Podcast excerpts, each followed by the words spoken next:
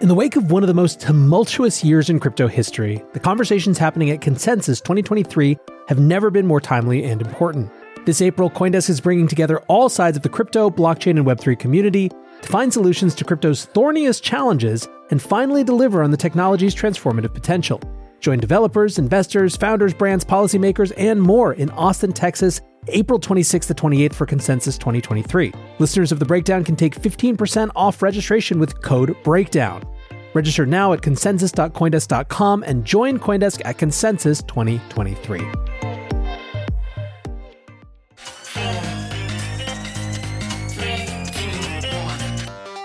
Welcome back to The Breakdown with me, NLW. It's a daily podcast on macro, Bitcoin, and the big picture power shifts remaking our world. The Breakdown is produced and distributed by Coindesk. What's going on, guys? It is Wednesday, March 22nd, and today I am joined by Ram Ahluwalia to discuss banks, bank failures, crypto, and so much more. A quick note before we dive in there are two ways to listen to the breakdown. You can hear us on the Coindesk Podcast Network, which comes out every afternoon and features other great Coindesk shows, or you can listen in the evening on the breakdown only feed. Wherever you're listening, if you are enjoying the show, I would so appreciate it if you would take the time to leave a rating or a review. It makes a huge difference in new people discovering the show. All right, friends, welcome back to another breakdown interview. And today, as I mentioned, I am joined by Lumida Wealth CEO Ram Ahluwalia. Many of you will recognize Ram from his insurgent Twitter threading, which has brought him a ton of attention, and rightly so. Ram is extremely adept at explaining banking issues, crypto balance sheet issues, and Lord knows we've had many of these things in the last few months. On this show, we dig into the situation with Credit Suisse, with First Republic, look at the implications of the Bank Term Funding Program, and so much more. It's a great conversation, and I know you're going to enjoy it. Ram, welcome to the breakdown, sir. How you doing? I'm doing great. Thank you for having me. I'm a big fan of your podcast, by the way, and I, I love your summaries on the Coindesk podcast too. So it's a real treat to be here. Yeah, no, I appreciate that. I, I think today is is going to be interesting because I think it's going to be a combination of sort of summary and analysis, but there's so much going on that I actually think having a little bit of a, of a summary of a whole bunch of different things and then trying to kind of weave it together to understand kind of where we are, what the next week or two looks like, it will be really valuable for listeners. So uh, we have a bunch of different things to get to, but where I want to start is sort of a little bit of a catch up on Credit Suisse. And so maybe first we could talk a little bit about what happened over the last week. We're recording this on Monday. I think that's extremely important for people to know because I think it'll come out on Wednesday and who knows what will transpire in the next 48 hours between then. But I think it would be really helpful to have sort of a short primer to help ground us in terms of understanding how much the things going on with Credit Suisse were Credit Suisse specific versus symptomatic of larger problems. And so maybe if we could kind of just start with, you know, what happened with Credit Suisse, you know, what the resolution was, and then maybe we can uh, try to understand and, and piece through what the causality was. Sure thing. So let me frame it up. UBS and, and CS were the two top wealth managers uh, in Switzerland. CS, uh, sometime around September, October of last year, their share price, you know, took a dive. It was kind of floating around three dollars or so.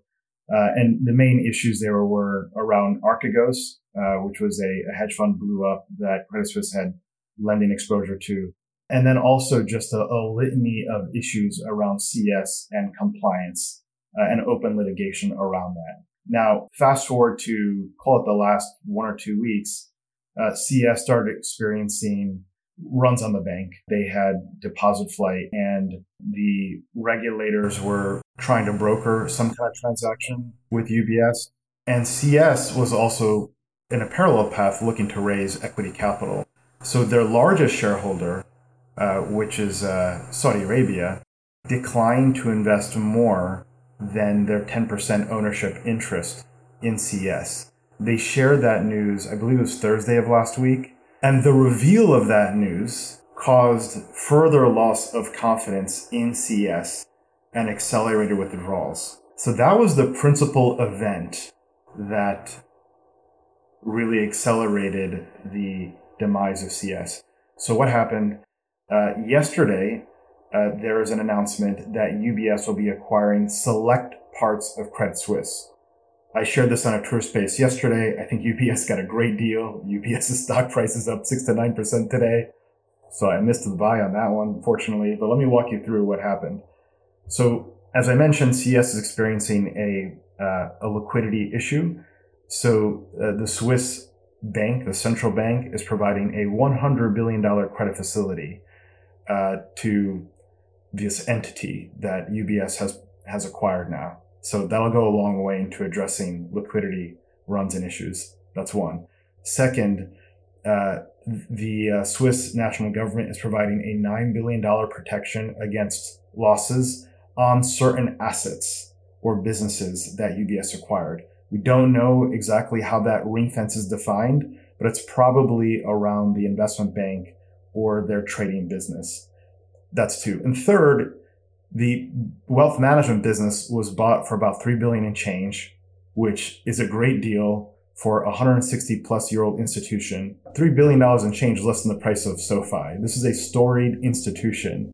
You know, CS had over a trillion in assets and now UBS is the largest wealth manager globally.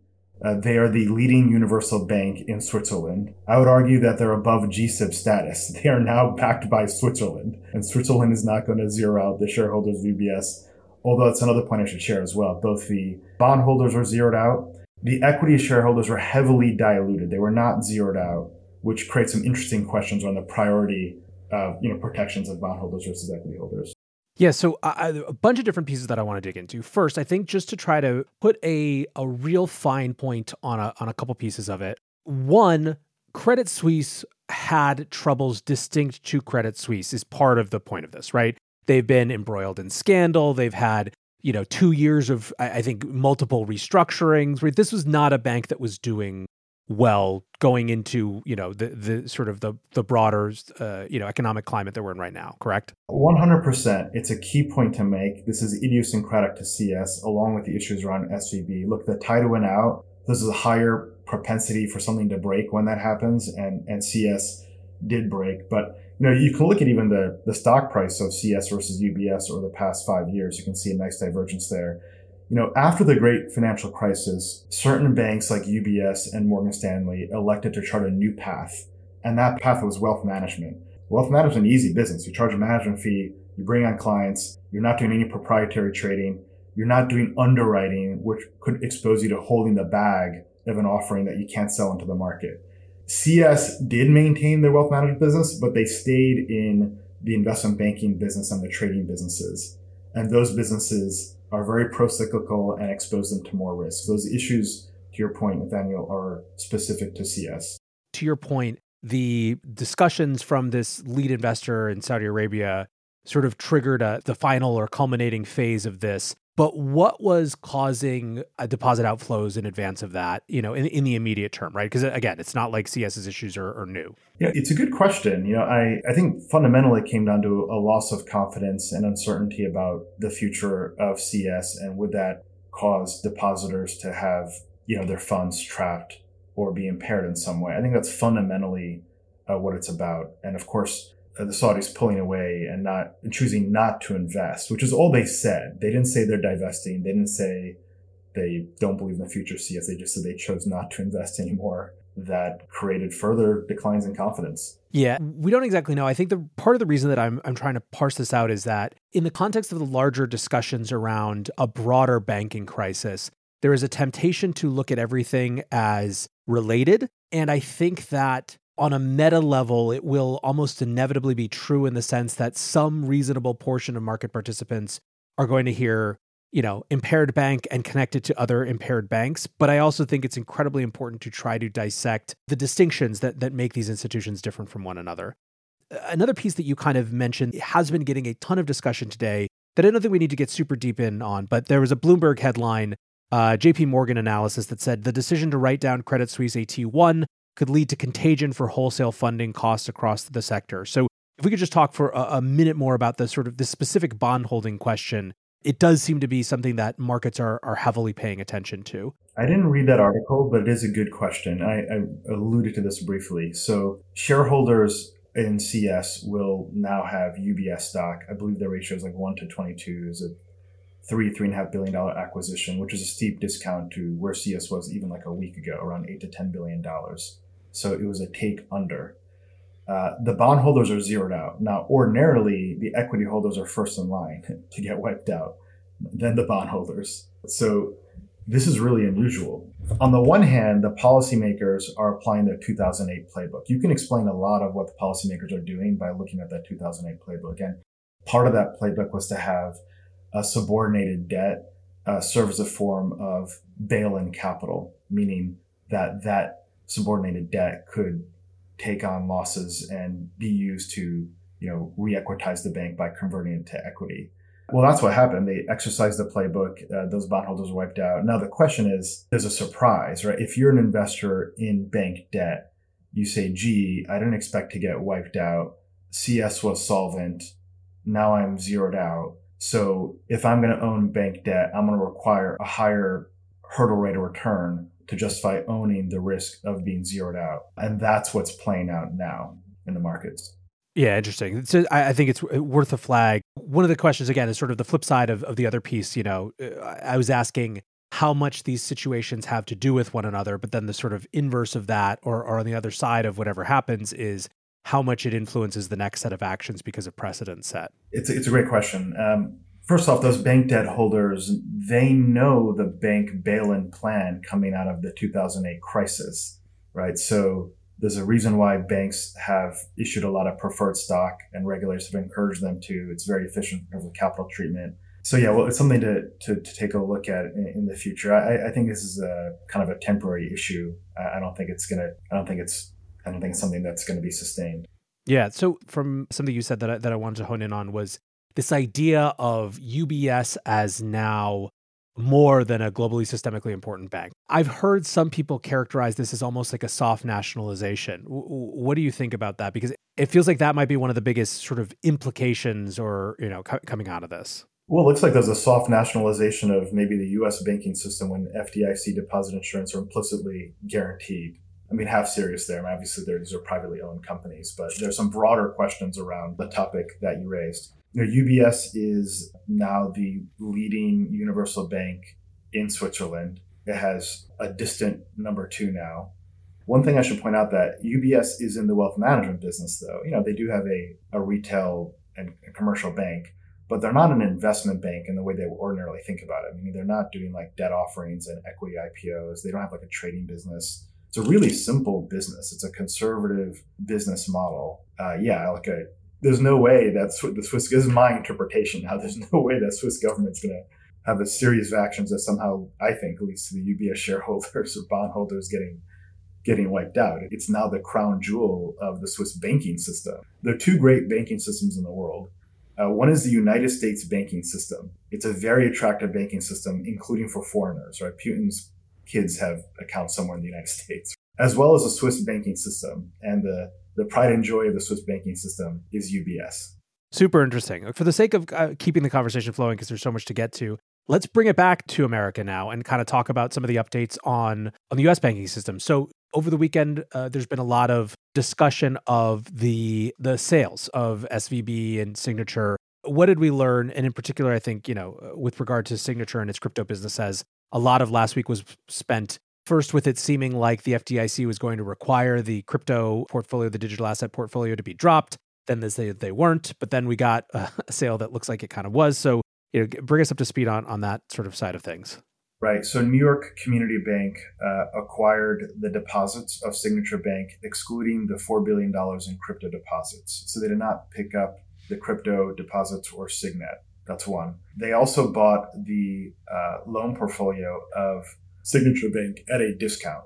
So it looks like Customers Bank got a got a solid deal. That's often what happens, you know, during these auction processes. Uh, and the FDIC, uh, they estimate they may lose something like one to two billion dollars if memory serves. Although you've got to wait to see how long um, and the, the, ultimate resolution of this receivership process.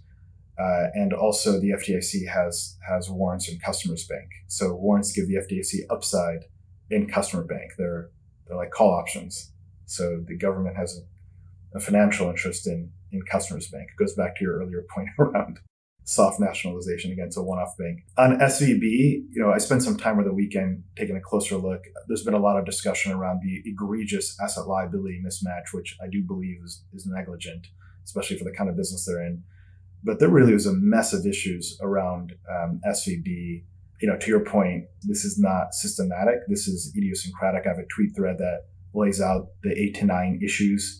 I'll share one or two very briefly. One is they were aware of the rising rate environment. They talked about it last year at this time, around the same month where Fed Chair Powell and FOMC started raising rates. So they were aware of the rate increases. They they had a target duration of three and a half years that they publicly announced last year. They also had hedges. Uh, however, they monetize their hedges. So when rates go up, the hedge value increases. They sold the hedges. They booked it as income one. And then two, they were moving assets into their AFS portfolio. You know, zooming out, it looks like they were really managing quarterly earnings using their hedges and that available for sale and hold to maturity book, as opposed to doing proper risk management. So that's just two of the things. And there's other issues that they had, but I think SVB was management was grossly negligent in their conduct. I don't mean to, you know, rub salt in anyone's wounds, but you know, as you're digging into that, does it actually make you feel better about the question of how systemic versus, you know, specific this particular crisis is? Well, I don't think it's systematic. That's the fundamental question. Now, this issue around hold to maturity, mark to market, insolvency issues is real, right? The Fed alone has a $1.5 trillion mark to market loss from the very same issue of holding mortgage backed securities and treasuries that have declined in price in rising rates. Now, that's a real issue. However, the issue goes away provided two things are in place. One, you stop bank runs. So if there are no bank runs, then the banks can hold to maturity and eventually those bonds are money good. So the FDIC, uh, together with the OCC and the Federal Reserve, Sunday of, of the week before last week, seems to have made this kind of implicit protection of deposits across banks. And you're seeing that even with First Republic, which we'll come back to. The second imperative you have if you want to protect those banks is, well, how do you stop the bank run? You, you, you stop the bank runs by providing some kind of guarantees or you have banks deposit like you saw with First Republic. The second thing you do is liquefy the bank's balance sheet. You enable the banks to provide liquidity to depositors that do want to leave without forcing sales of banks' illiquid assets. If you can do those two things, then you can address the $600 million mark to market issue without any taxpayer funds. And that's a key difference between now versus 2008. In 2008, you had toxic assets on the bank balance sheets. They had write downs. There was impairments to bank capital. You cannot hold a toxic asset to maturity. The hole is there. The hole is not going away. This is very different. You can hold those bonds to maturity what you have to do is safeguard against a bank run and ensure that banks can liquefy their balance sheet. However, the Federal Reserve hasn't pulled out all the stops. There still are risks and questions. For example, in First Republic, they've got a massive jumbo mortgage portfolio, uh, and that is not considered eligible collateral for the Federal Reserve, meaning the Fed can't finance that. So let's get into a little bit more of the details here uh, on the, the bank term funding program. So, one, I would love uh, just sort of more specifics for people who haven't been up to speed on what that program is and what it's meant to do. You kind of just articulated it's meant to effectively allow banks to get liquidity for their bond portfolios without actually having to sell them into market to sort of stem the bleeding until those losses don't have to be realized and it can stay an accounting issue. Let's talk about kind of where that is now and perhaps even bring in sort of First Republic here on what it suggests in terms of will that program be enough? Are they going to have to expand eligible collateral? You know, kind of what the market is discussing around that at the moment. Yeah, as you pointed out, the bank term funding program uh, provides liquidity for mortgage backed securities as well as treasuries up to 100% of the market value of those bonds. So it creates liquidity. Uh, and it doesn't force a crystallization of a loss on a bank's balance sheet, as you pointed out. It seems that mo- mo- most banks are taking advantage of the Fed discount window, which has led to the balance sheet expansion of around $300 billion more than the BTFR program. Um, so that's something to point out. The other part around First Republic, two things. One is JP Morgan provided a credit facility to First Republic, which makes a ton of sense because JP Morgan is the leading originator, issuer, specialist of mortgages in general, you know, and, and, as your audience may know, you know, most mortgages that originated are sold to Fannie Mae and Freddie Mac, the government-sponsored entities. Uh, but to to originate and sell a mortgage to those institutions, the mortgages have to specify, have to meet certain criteria in terms of underwriting, FICO score, even the size of the mortgage.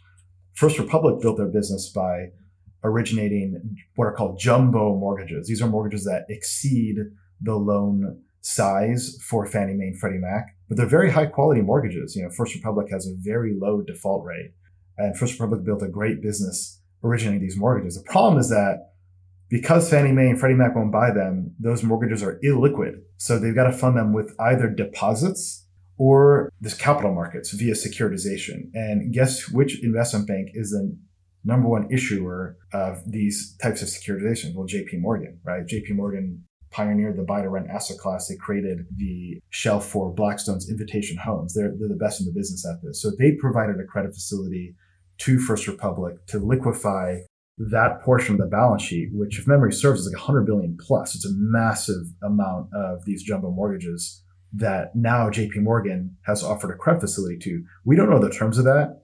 It's not going to be 100%.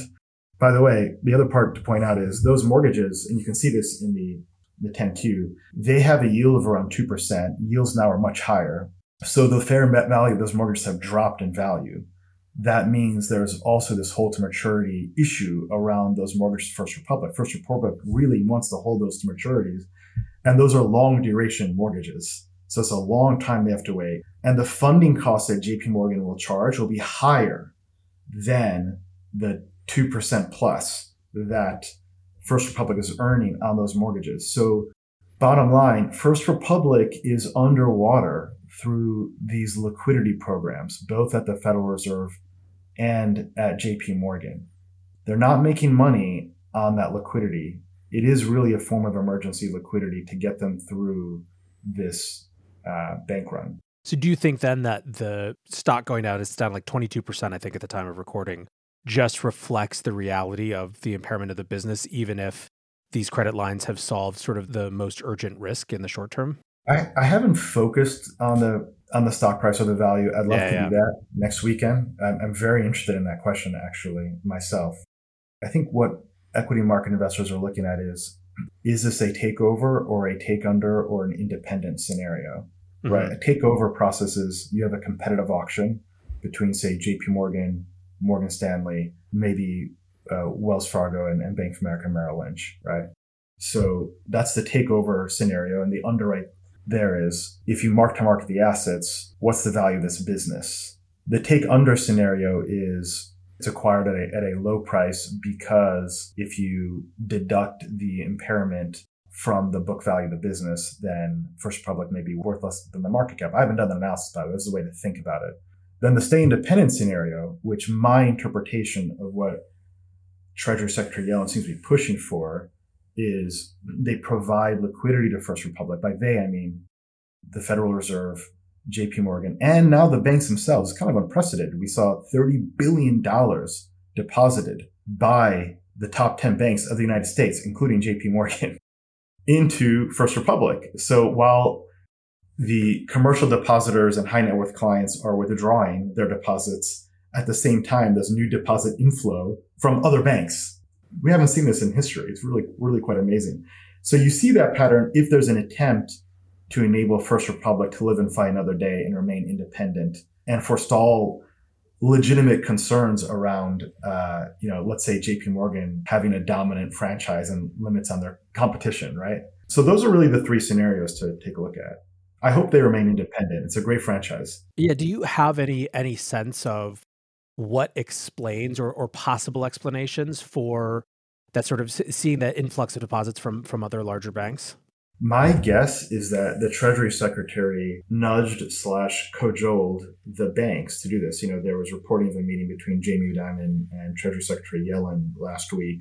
And that's that's my best interpretation. There will be great investigative journalism coming out in the next few weeks.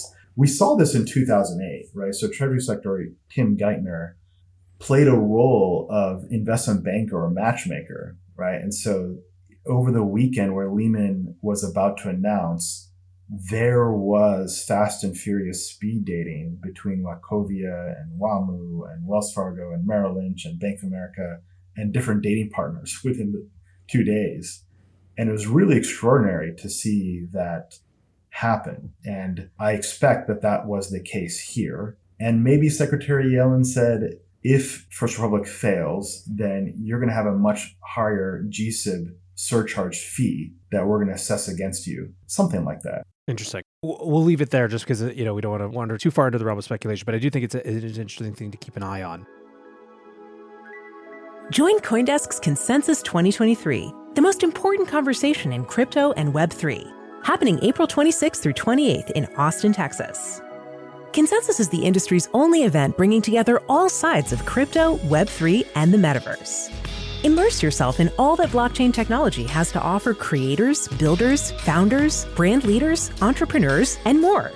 Use code BREAKDOWN to get 15% off your pass. Visit consensus.coindesk.com or check the link in the show notes. So let's zoom out. Let's talk. Let's go back to that $300 billion number. This kind of divided, as we were talking about before the show, a little bit between um, folks, you know, many of them from the Bitcoin and crypto community who saw this sort of $300 billion, you know, Fed balance sheet expansion and immediately kind of went to this must be inflationary. It's sort of, you know, money printer go burr, all kind of the old memes.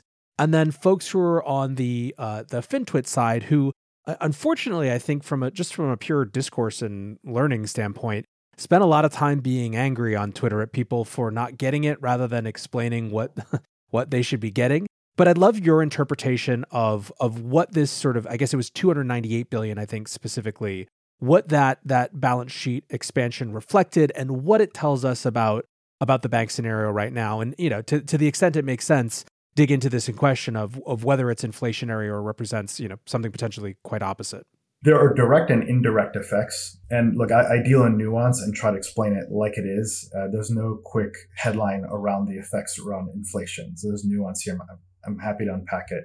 What's happened here is that the Federal Reserve has grown their balance sheet by providing liquidity to treasuries and mortgage backed securities.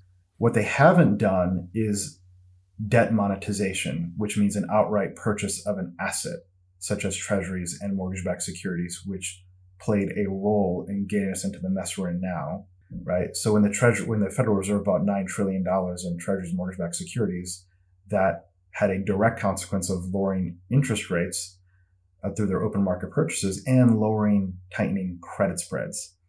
This is different because it's not an asset purchase; it's financing. So let's use an example of like the housing market to make it simple. So let's say you've got a house. The Federal Reserve helicopter drops money to buy your house. That's going to be inflationary. They printed money to go buy your house. They took an asset off the market. There's this new demand source in the market and the supply of houses is fixed. Is that inflationary? Absolutely yes. It's an asset purchase. It's monetization. Now, suppose instead they create a mortgage market. So, Nathan, you can finance your house purchase through a mortgage instead of having to put 100% down in cash. Does that lead to asset price inflation? In some sense, yes, but it's not the same thing as helicopter drop debt monetization. Here's why. If there was no mortgage market, would housing prices be at the current levels? No. Why? Because many people would be crowded out of being able to buy a house because they wouldn't have access to credit if without a mortgage market, you buy a house by the, the economic decision is how much cash do I have in my bank account versus the cost of the house and maybe the opportunity cost of the cash in the bank account. But at a minimum, you can't buy that house unless you got X dollars in the bank account. But when you have a mortgage finance market, the economic decision changes. Instead, it says, what's my monthly payment? How do I compare that monthly payment to my income? If I can afford the payment, I buy the house. Now, does the existence of a mortgage finance market cause asset price inflation houses? Yes. Look at the 2006 2008 crisis. No doc loans, 100% down, cheap interest rates. Yes, it can lead to asset price inflation. So that's the nuance of this. It's not a direct debt monetization, number one. Number, from a primary perspective, is there an indirect effect? Sure. But now let's bring it to a practical, practically what's actually going to happen, which is where the rubber meets the road. Here's what's actually happening. So these banks are exp- experiencing tremendous liquidity drains, right? Liquidity stress. They don't want to sell these bonds, so they pledge that to the Federal Reserve. The Federal Reserve takes those bonds and they swap that for cash. That cash goes to the bank. What's the bank doing with that cash? That cash goes right out the door to the depositor who's doing the bank run. There, what's the point though? What it means is that the banks aren't creating new loans That's the key thing. And that's why it's actually not going to be inflationary. Credit creation is ultimately what drives asset price inflation.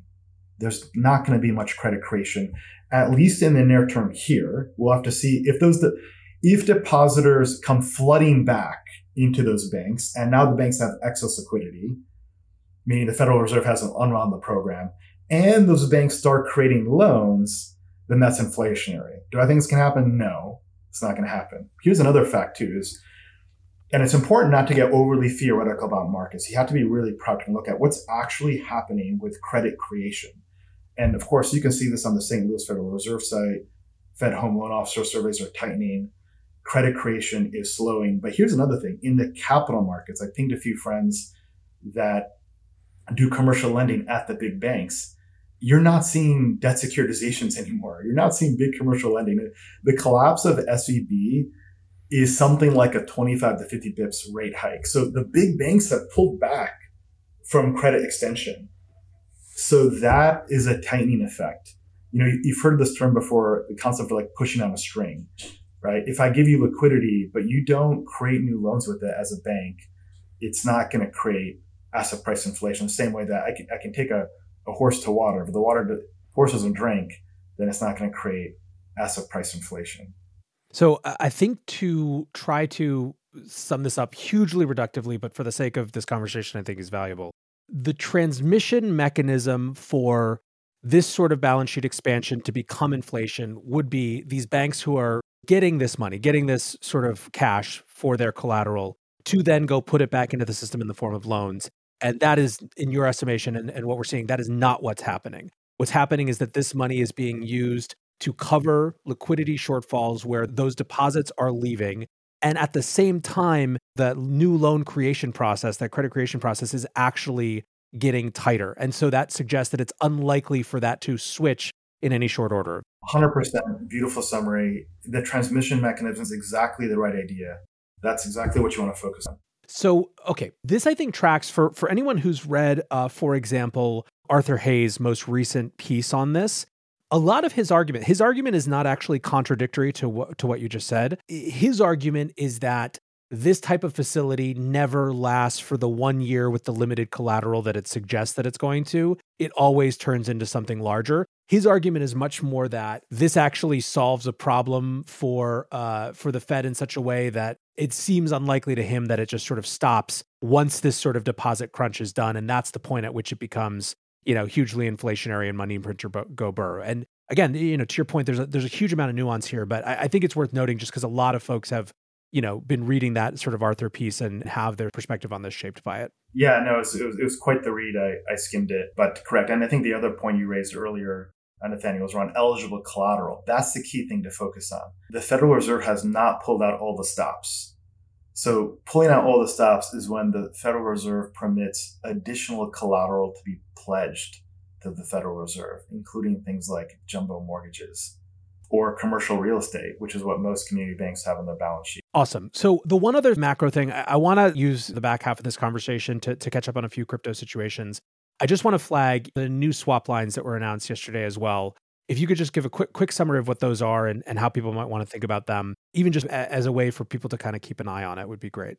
Well, sure. Well, let me define them. So a, a swap line is when a central bank offers a uh, dollar liquidity to another central bank so they can then uh, disperse that to any member banks that need dollar liquidity. What we don't know is how much has been drawn around that. It looks like they're primarily testing it. Um, these programs were rolled out in 2008. It's worth pointing out. A, a lot of debt globally is denom- denominated in US dollars. Uh, and when there's demand for US dollars and demand for treasuries, it's harder to source US dollars and it can make the likelihood of something going bump in the night higher than it otherwise would be. So that's what they're attempting to do here with these dollar swap lines. They use these during uh, just after COVID as well, right? In COVID, I, I don't recall that. I believe in COVID, what they what the Federal Reserve did is they provide liquidity on uh, investment grade corporates, and they announced that they might take further action. They didn't really do anything, just announced a credit facility was ultimately untapped. The mere announcement of the facility led to a record breaking move in IG corporate. So they rallied 30%. Bonds aren't supposed to rally 30%. bond's supposed to make four to six percent a year. Biggest move in my lifetime.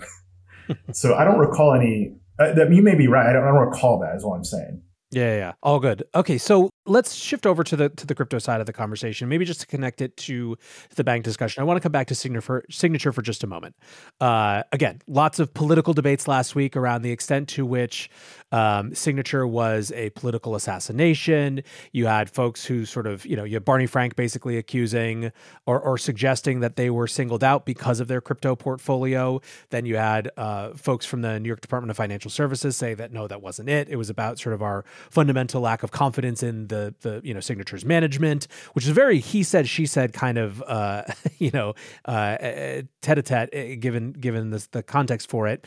Um, but then when the push came to shove, the crypto portfolio, the crypto business was not included in the sale, which obviously sort of you know puts puts a a, a pretty fine point on the argument of those who who thought uh, that it at least seemed, uh, if not outright politically motivated, certainly a convenient uh, sort of uh, side casualty.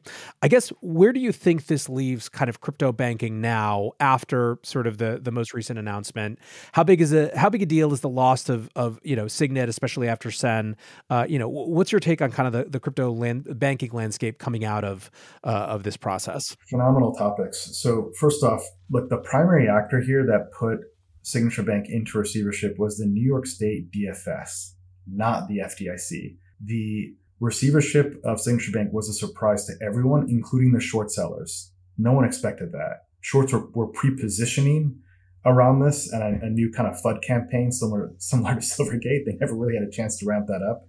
And the New York State DFS um, has had a number of issues with Signature, including around KYC and AML, but also other deficiencies in audit and control as well as management. There are a whole mess of issues around Signature Bank that's coming to light. I'm not saying the receivership was justified, but I do want to point out that this was New York State DFS driven, and then they assigned the receivership to the FDIC. It's not FDIC driven. That that distinction matters, right? The New York State DFS, I do believe, is far more hostile to crypto yep. than the federal regulators, right? Even the Federal Reserve put out two weeks ago, maybe three weeks ago, a statement saying that they're neither encouraging nor discouraging uh, crypto banking. Um, and we can come back to that later. There's what happens publicly, then what happens privately. So I think that's that's a key point. The non Barney Frank, of course, Barney Frank co-author, Senator Barney Frank co-author Dodd Frank, and he was on the board of Signature. My interpretation is that he's a board of director. He's deflecting scrutiny on his own role as a board director who's liable for ensuring proper governance and managerial content and and compliance, right? This is the guy that co-authored Dodd Frank. I think what he's saying is, hey guys, don't look at me. It's crypto. Uh, and the question for for Barney Frank is, was was his comment made with knowledge? I don't think they were. It, it was put into receivership quickly. It was unexpected. I don't believe that the board was informed or given a heads up around this. Management was also surprised. Management's first to know and then the board of directors, you know, caucus with management later. And so I don't think I don't think Bar- I think Barney Frank is just making a guess.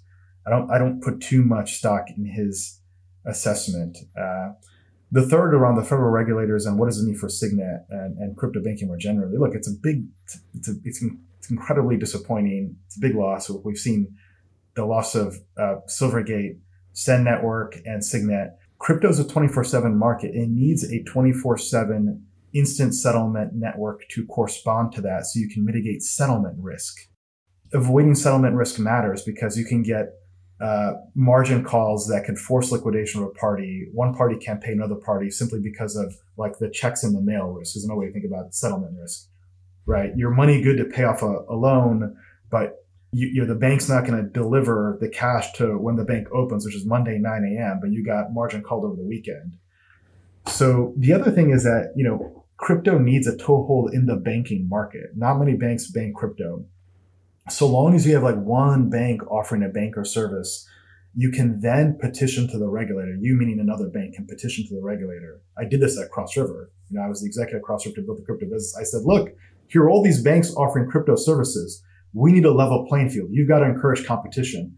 And if those banks can lawfully offer those services, then so can I. And if you lose those service providers in the market, you are taking a step back. You've got to renew your argument. You got to find a legal basis. And uh, so it's an unfortunate loss. Now we'll have to see. You know, there, there's still this $4 billion deposit portfolio. Maybe another actor uh, steps in to acquire it. Now, my, my take, uh, Nathaniel, on choke point 2.0, I think I'm in the choke point 1.5 or 1.7 camp. I think the regulators are mixed. You know, Fed Chair Powell, uh, it's reported by the Financial Times, approved Diem. Now, Diem is not the same as Ethereum decentralized blockchain, but it's a step in the right direction, right? Meaning, if we had gone in a world where Powell approved Diem and Secretary Yellen, turns out it's reported, did not approve it, that changed that changed the course of crypto history. If it was approved, you'd have big tech companies, uh, including uh, you know Facebook and Amazon and also others like Lyft and Uber, enabling wallets to move money using a stablecoin issued by Silvergate. Silvergate would be making money hand over fist. They'd still be around today. And hundreds of millions of consumers in the United States and globally would be using crypto to settle like TCP/IP. That world we don't live in now because regulators have different differing views on how to approach crypto regulation. So I had a conversation uh, this weekend with Austin Campbell, and we were talking about uh, this set of issues. And I think that one of the pernicious things about that regulatory mix is that basically it defaults to bad when you're in, when that interacts with an inherently conservative system like banks. And what I mean by that is you don't need unanimous government and regulator consensus that crypto is bad and you shouldn't be able to do it for the handful of folks who do feel that way and are loud to make it such a high political cost and a potentially high compliance cost that functionally it doesn't matter if there's a whole bunch of allies as well because it's sort of the the, the loud squawk anti crypto voices dictate how risky it is, not the people who are sort of pro it, right? Because it's all sort of a cost uh, a cost benefit analysis. I agree. I, I, I, agree with that assessment. You know, a few years ago, the CYA move was to be skeptical of crypto. You could lose your job to embrace crypto. And then 2021, the CYA move was to embrace crypto, otherwise you're getting disrupted, right? Nike, RTFKT, the big investment banks. And now that CYA pendulum is back to, hey, you could lose your job. Yeah. The number one principle on the masthead of the bank regulators is safety and soundness. You're going to hear that term over and over again. You heard it by Janet Yellen testifying to Congress. You hear it anytime there's a press release from the bank regulators. Is preserving the public's confidence in the banking system. And uh, yeah, it's very easy for regulators to put their boot on the neck of crypto. At the same time, however, um, you know, we are subject to rule of law and private markets and free markets. So if there's a legal basis for a bank to offer services such as custody, and there are, there are legal bases that you can cite, and it can be administered in a safe and sound way. Those are the two tests. The first test you can cite, you can point to law. I've done that. I've paid lawyers money. They give me legal opinions. The second question though is, is subject to regulator interpretation. And Austin and I had a great discussion on this last week. I love Austin, by the way. He's great. The interpretations in the Federal Register that suggest that bank regulators don't view banks interacting with the blockchain as consistent with safety and soundness. That doesn't mean that that can't change. It doesn't mean that the interpretation's off. Might there be ways to interact with the blockchain in a safe and sound way? Yes, we have to be specific about what that is. And new technology, new control systems, uh, things like decentralized MPC, um, other mechanisms might be possible that could allow us to do this. So the door isn't closed, but now the burden of proof is on banks who would want to venture into the system. And it's not clear that many banks want to do that now because it's not even just about the commercial viability of a crypto business, which is very attractive, right? You're paying out 0% to depositors like Silvergate. You turn around and lend on a longer term liquid asset, pretty attractive with 10 turns of leverage, what a bank is with tier one capital of 10%. You know, it's, uh, you know, you you become a target, right? And there's this broader issue of you know, short sellers can defame a bank and undermine public confidence. Crypto Twitter doesn't quite understand securities laws. You know, a lot of that is because of the SEC failing to issue interpretive guidance, much less bank bank regulatory. Silvergate honored every single withdrawal request. I could see in the liquidity coverage ratio, you could see, unlike SVB, they had high quality liquid assets and they honored every single depositor. However, now they have no customers and so they're gone. So if it's easy to be a target as a publicly traded institution and cause a bank run using social media, fear, uncertainty, and doubt, why would you jeopardize your core business? Why would you adventure into this new business? You're going to stay on the sidelines. Now, it helps if you're private, and turns out there is a private bank. There's a privately held bank called Cross River, of course, that's taking on the fiat ramp business. Had it before, it really grew the business from from Coinbase and also now from Circle. But we need more institutions. You need diversification. You need multiple sources of fiat ramps in the category. It's, it's too. It's a heavy burden for one bank to to service the category. Something that you just mentioned that I, I think is worth unpacking a little bit and and maybe broadening it out is uh, the social media context that's shaping so much of what we're seeing. So you use the example of short sellers uh, and sort of very antagonistic campaigns against this, uh, against uh, certain crypto banks. Certainly, we saw, uh, you know, speaking of transitions mechanisms, social media is an amplification mechanism for uh, for anti-crypto politicians who who kind of release their screeds into the wild and and get the anticipated uh, elevation of messages. But then also we saw a pretty dramatic example uh, of this around uh, the SVB bank run, which was just, I mean, if you parse it out, like let's hold aside for the sake of this discussion any malintent on the part of Peter Thiel, which, you know, people argue or whatever. He's sort of an accelerationist to society collapse. There's a lot of specifics around him in particular. Let's just take that aside and just talk about what might have happened in the olden days with no social media. Startups would have still talked to each other. And if they sort of had a, you know, felt there was a, a meaningful risk of SVB going down, they would have tried to get their money out. But it just happened on absolute warp speed, amplified by social media in a huge way. Um, and then there's sort of another dimension of this, which is something that Demetri Kofinas from from Hidden Forces has been talking a lot about recently, which is sort of the the breakdown in consensus narratives and whether it actually just totally undermines the Fed's ability to use forward, forward guidance as a tool. And bringing this around to a question: How much of the chaotic ness of the spasms we're experiencing right now as it relates to this crisis as compared to previous crises are due to the fact that there is a fundamental new communications infrastructure that one amplifies the speed and loudness of everything and two breaks down the ability for anyone to keep control of any sort of single consensus narrative phenomenal questions. You know, we, really are nailing nailing them ahead. You know, I would say this: this is the rise of the gradual to sudden breakdowns in the system, and this is something I highlighted over the weekend. A thread. I haven't seen anyone talk about this. It's important to talk about. Uh, SVB had a 50% decline in their demand deposits. That was last year, before the bank run started.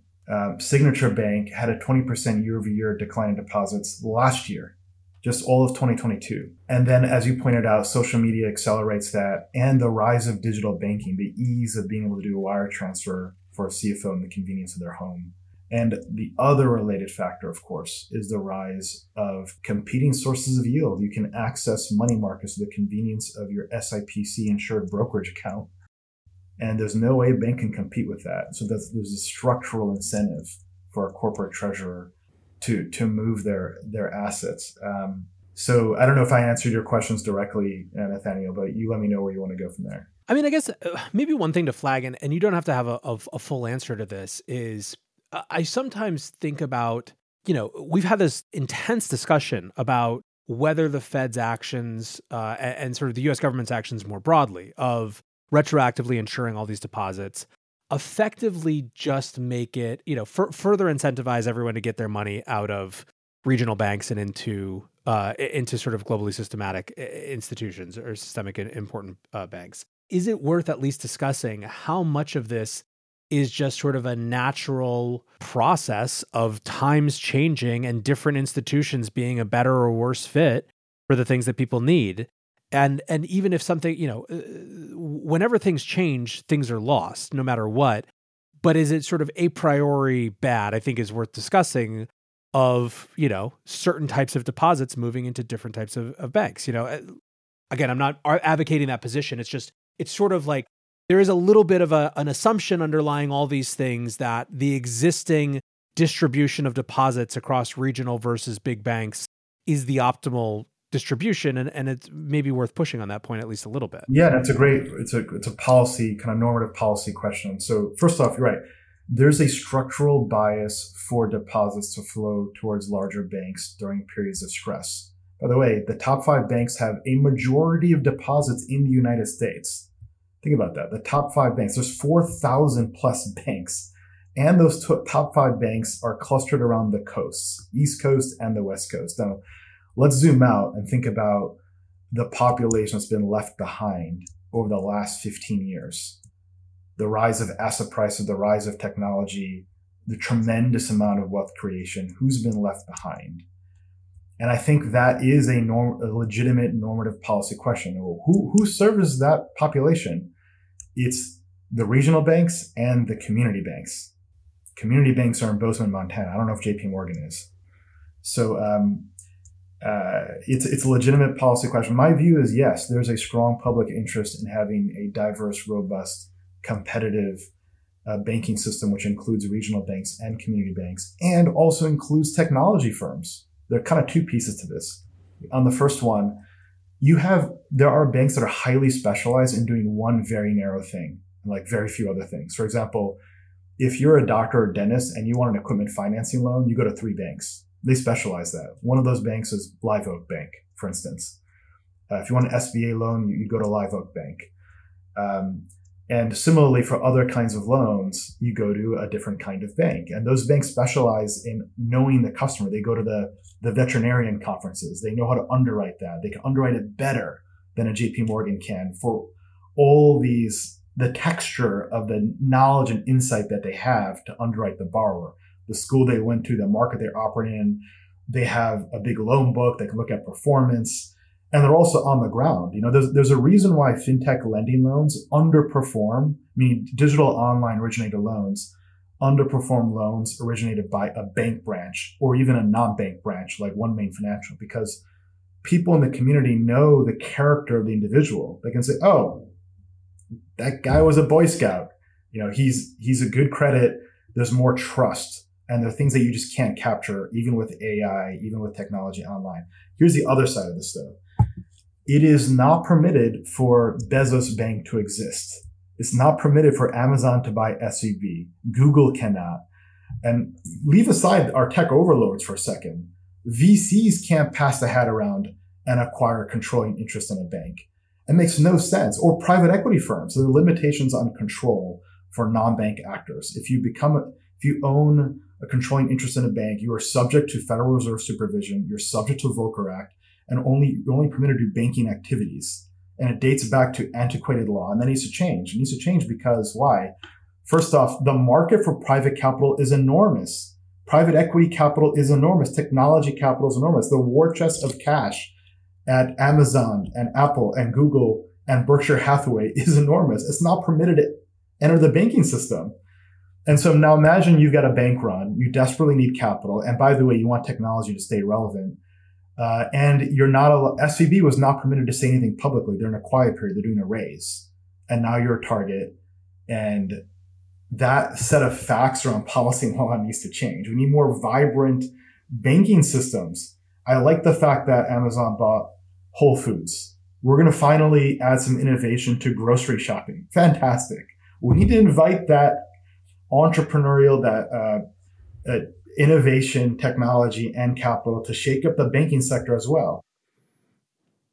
Yeah, it's, it's super interesting. I mean, listen, part of the reason that I bring this up as relates to regional banks is that I think that there's going to be a national conversation to some extent, even if it's restricted to policymaker circles, about you know to to what extent they matter. And I think that if if they're going to matter and if there's going to be political advocacy for them, it needs to be intentional, right? Um, I, I you know from my standpoint, I, I never even consider large banks when it comes to things like mortgages and things like that for all the all the reasons you just articulated. But if that matters, right? If, if the sort of decentralization of the of the banking system matters to people, they're going to have to advocate for it because the, the, trend lines point the other direction. You, are right on the mark. Look, the large banks are cookie cutter standardized. They don't give you great service. Uh, and by the way, the, the community banks, where they have primarily retail depositors, that's sticking money. This bank run that we've seen is from co- corporate treasurers. Com- it's a commercial driven bank. It's a CFO that's sophisticated and looking at the integrity of their bank and also looking at money market funds. It's not our neighbors. It's not mom and dad or Joe Sixpack. So the community banks, remarkably, are safer from bank runs than these larger uh, regional banks. Uh, and they'll deliver better service to you. They know who you are when you walk into the bank branch, uh, and they'll take care of you. And people forget that. And uh, I, I recommend opening an account at your local community bank and considering the kind of experience that you might have there versus being an anonymous account uh, at a large mega bank where you're going to be ignored or more likely to be ignored unless you're a massive account there. Totally. Well, listen, I had wanted to dig into some crypto stuff. I think we're, we're short of running short on time. Maybe instead of sort of going deep in it, we obviously had a lot of pending crypto discussions uh, the Voyager Binance acquisition and the, the judge rulings in that, the DCG bankruptcy, the Ripple case, the New York Attorney General's case against KuCoin, which uh, alleges that Ethereum is a security.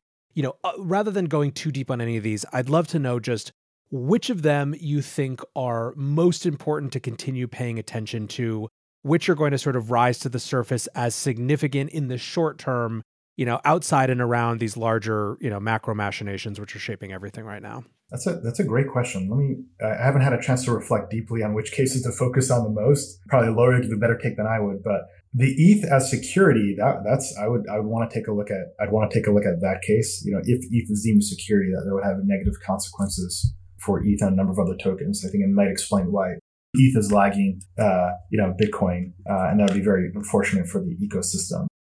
So, you know, that that would be, you know, a case to focus on. GBTC case is one to focus on from just the sheer economic impact. If the SEC loses that case against Grayscale, excuse me, then, you know, that's a, it's a victory for introducing crypto into our capital markets, meaning you can have more ETFs, you can have more institutions, you can have BlackRock getting in the category, you can have Goldman Sachs getting in the category.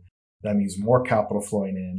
It means that it's, increasingly institutionalized. And I think that's that's very healthy. You know, there, there has been this pattern of it seems like regulatory overreach, overextension, right? The FTC similarly with contesting certain deals on an antitrust basis. So I would look at that case as well.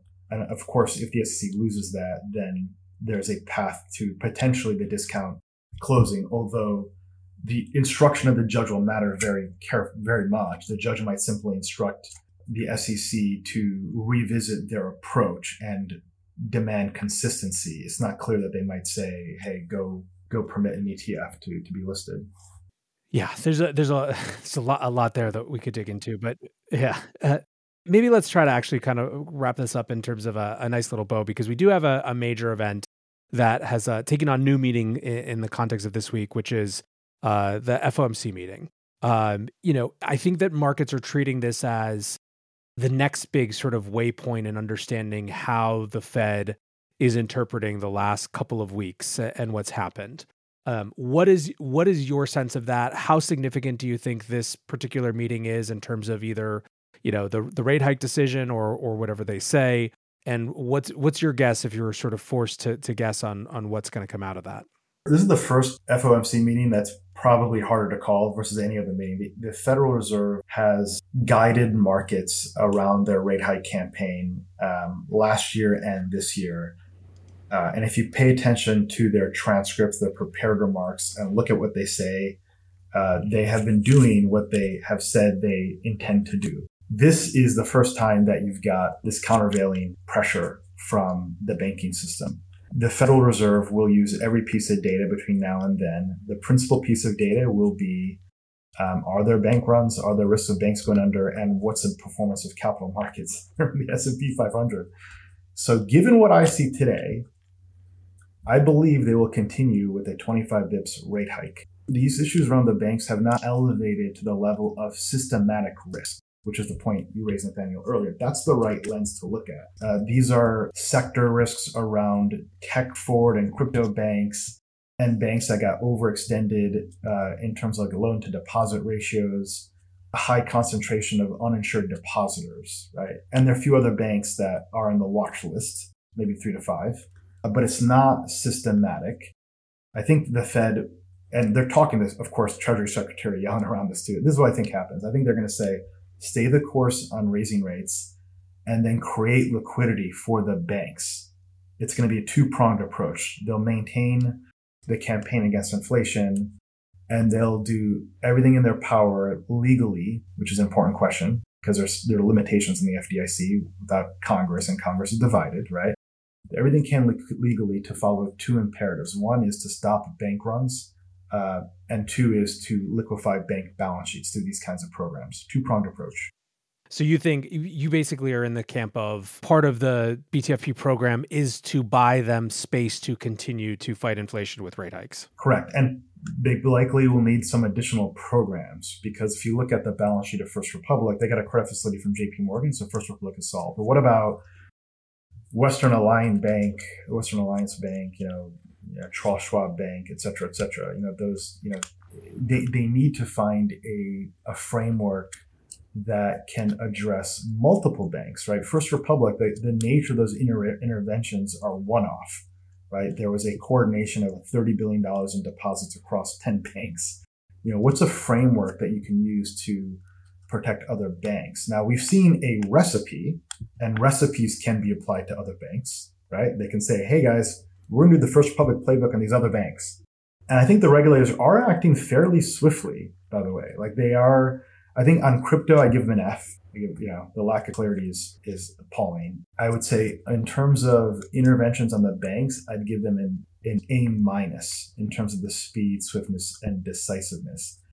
Um, so, but I, I, don't think you're going to see many banks uh, where you have the equity wiped out, or you may see banks put into receivership. But I don't think you're going to see an interruption in the services that customers can expect of their banks. I don't think you're going to see depositors taking losses, even if they're uninsured. Those are my two North Stars as we navigate the weeks and months ahead. Well, listen, Ram, this was an awesome conversation. Appreciate you taking the time to share your insights. I'm, I'm sure it will have been useful for lots of folks.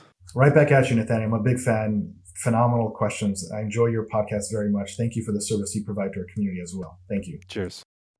All right, guys, back to NLW for a quick wrap up. There was obviously a great discussion with Ram and I in there about whether the BTFP program is inflationary or what would make it inflationary. And the thing I keep coming back to thinking about is that the part of the conversation we just keep missing is not what it's like in the immediate term, but what the likely outcomes of these programs are. Now, of course, for the Fed, they're really only thinking right now in terms of solving the short term problem.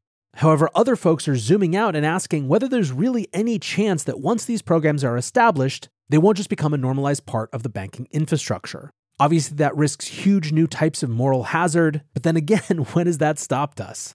These issues are immense and fast moving, and so I appreciate having folks like Ram who can come on the show and help explain them. Until tomorrow, be safe and take care of each other.